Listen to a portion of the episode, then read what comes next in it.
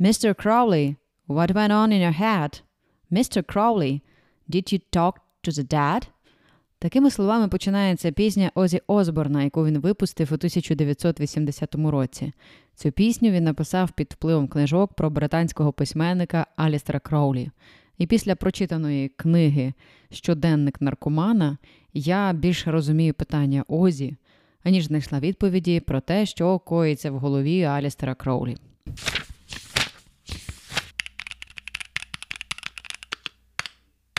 Привіт, друзі! Ви на подкасті читала та нотувала. Це мій літературний щоденник, і я ділюся враженнями та корисностями від прочитаних книжок. Буду відверта. Зі щоденника наркомана Алістера Кроулі я фізично мало що закарбувала для себе. Хоча із перших вуст прочитати про природу залежності, залежності від наркотика, про ейфорію від наркотика і звільнення від нього було дуже цікаво. Книга повна філософських роздумів, і сам по собі автор дуже цікавий своєю такою дивакуватістю. Мені здалося, наче у своєму житті він вмістив кілька життів. Отож, почну із книги. Її в українському перекладі видало видавництво Фоліо у 2018 році. А вперше вона побачила світ майже 100 років до того, у 1922 році. Саме в цій книзі Кроулю згадує про аббатство Талема. Це така окультна релігійна течія, яку він сам і заснував. От такий от чоловік поєднує в собі дуже-дуже багато напрямків.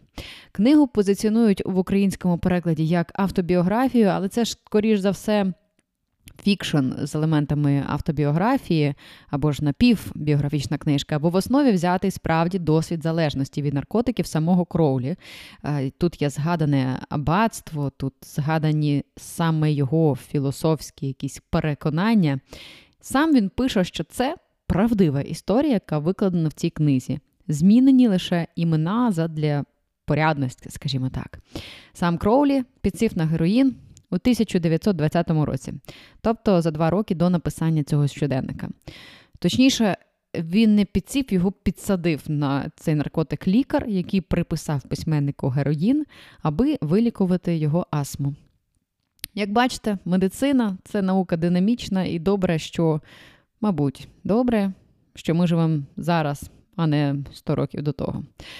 Щоденник поділений на три частини, в яких герої розповідають історію від першої особи, двічі від головного героя сера Пітера Пендрагона, який є крутим льотчиком у минулому і показав себе добре у Першій світовій. І один від його дружини Лу. Одна частина від розказана саме від е, жіночого імені. Пітеру дістався спадок від дядька, і він живе на широку ногу під час однієї з нічних гулянок хтось пропонує йому ніхнути кокаїн, і він такий окрилений, знайомиться з жінкою, бачить її, закохується в неї. Її звати Лу, у них закручується в той же ж самий вечір ніч роман. Він яскраво притрушений кокаїновими. Героїновими порошками, різними історіями, вони вживають його дуже багато, часто. І тоді, очевидно, не було такого розуміння шкоди від наркотиків, залежності і Ця парочка живе своє найкраще життя з таким наркоприсмаком. Але це триває недовго. По-перше, сер Пітер втрачає значну частину своїх фінансів, а нюхнути хочеться і далі. А по-друге, не так вже і вставляє тепер його той порошок, як і на початку. І його дружину також, до речі, вони двоє стали наркозалежними.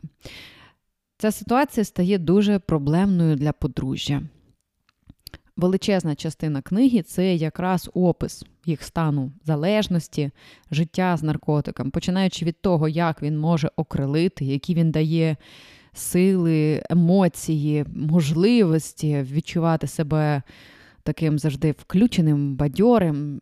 І до того, наскільки він опускає людину, коли з'являється ломка, коли врешті притуплюються усі почуття, це залишається якась подоба людини, зникає бажання просто доглядати за собою, зникають усі якісь свої переживання, наче життя до того і не було, а є лише от нестерпне бажання нюхнути того порошку.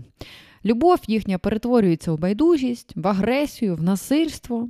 І вони там двоє ледь не духів починають викликати. Хоча, чому я кажу ледь, вони справді їх там викликають.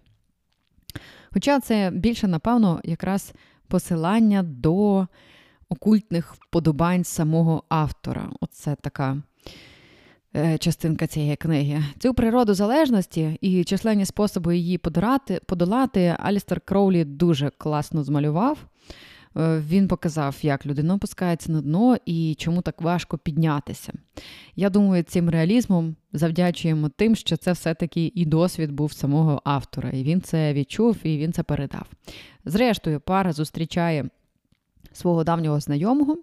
Він тут описаний е, царем ламом, таким мудрецем, таким е, містиком, загадковою людиною, провідником наче як людиною, яка знає щось, що не знають інші, якимось таким проповідником чи що.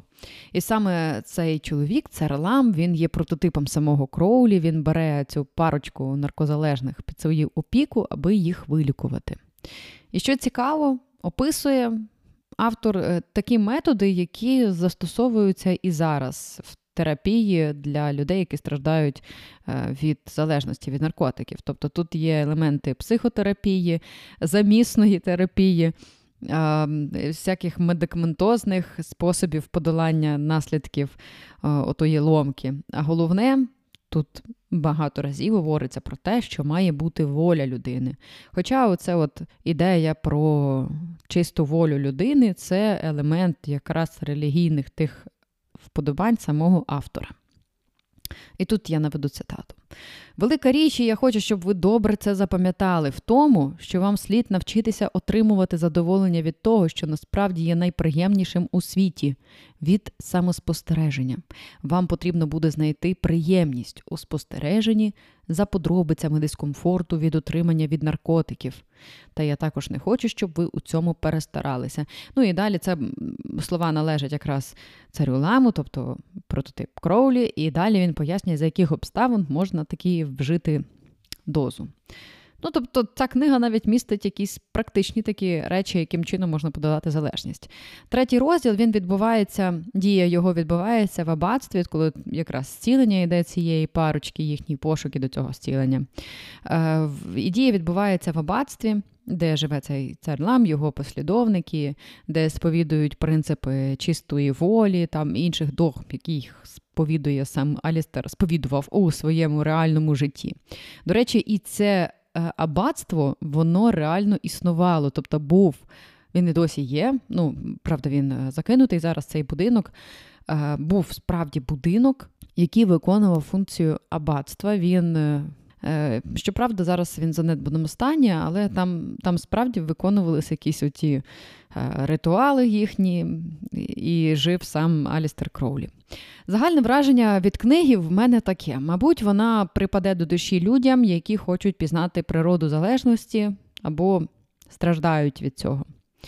Мені вона трошки не зайшла за своєю динамікою, за таким нашаруванням різними сенсами, якимись прихованими сенсами, відсилками до філософії самого автора, його життєвого пошуку. Словом, можливо, це просто не мій тип літератури, чи не той стан, аби я її сприймала.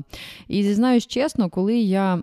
Обирала, аби цю книжку почитати, то мене зацікавила сама фігура автора, бо в нотації було сказано, що це книга від окультиста, альпініста, письменника, автора своєї релігії. Ну, тобто, як може в людині влізти стільки е, різних реалій? І от мене саме це зацікавило, тому я почала читати цей щоденник наркомана. І хочу вам розповісти трішки про цього британця, аби, можливо, теж. Зацікавити якось його персоною. Його життя то й справді, наче от десяток життів прожитих, бо в нього були настільки різноманітні сфери, інтереси, країни, де він бував жив, що годі й уявити. Я коли читала, то в мене було враження, що я дуже-дуже нудно живу. Ну, справді. Словом, дядечко цей геть жив не нудно.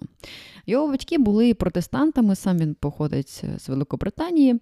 Причому вони були протестантами, представниками не дуже поширеного такого релігійного напрямку. Це такі собі племутські брати, е, дуже консервативна спільнота, яка якраз і зародилась в тих британсько-ірландських краях. І мали там найбільше поширення. Батько Кроулі він був прихильником цієї е, релігійної течії. Він проповідував те вчення як вільний е, священик. Він читав частинку Біблії щодня своїм свої, своїм дітям, дружині після сніданку. І батько дуже рано помер для кровлі, коли йому було тільки 11 років. І свого тата він описує як свого наставника і друга. Е, Сім'я Алістера Кроулі відповідно відправляла його навчатися також в ці різні релігійні школи, середню школу, початкову, ну а далі там готували його до університету. І не завжди там його стосунки. вибудовувалися вибудовувались ідеально з викладачами. Наприклад, е, наставника преподобного там одного його останніх шкіл, де він вчився, він називав прямо садистом, тому що за якийсь непослух, за порушення правил він дуже жорстко карав от цього письменника, теж зокрема. Оці всі такі елементи біографії, як на мене, вони дуже важливі, аби зрозуміти, е, куди людина прийшла, і взагалі де відбулося оте якесь пошук себе, пошук якихось нових нових якихось істин для себе, і чому вона, зрештою, писала те, що вона писала. В юнацькому віці Кроулі почав сумніватися в християнстві, е, в тому, на основі якого його виховували. Він бунтував проти моральності загалом. Е, як описується в його біографії, він почав курити, він почав мастурбувати. Ну, а це тоді був зашквар якийсь. Він почав спати з повіями, заробив на цьому гонорею якусь. Словом, от такого хлопця з, е, як то кажуть, прилічної сім'ї, пристойної, так, е, ну, це була для нього ганебна поведінка на ті часи.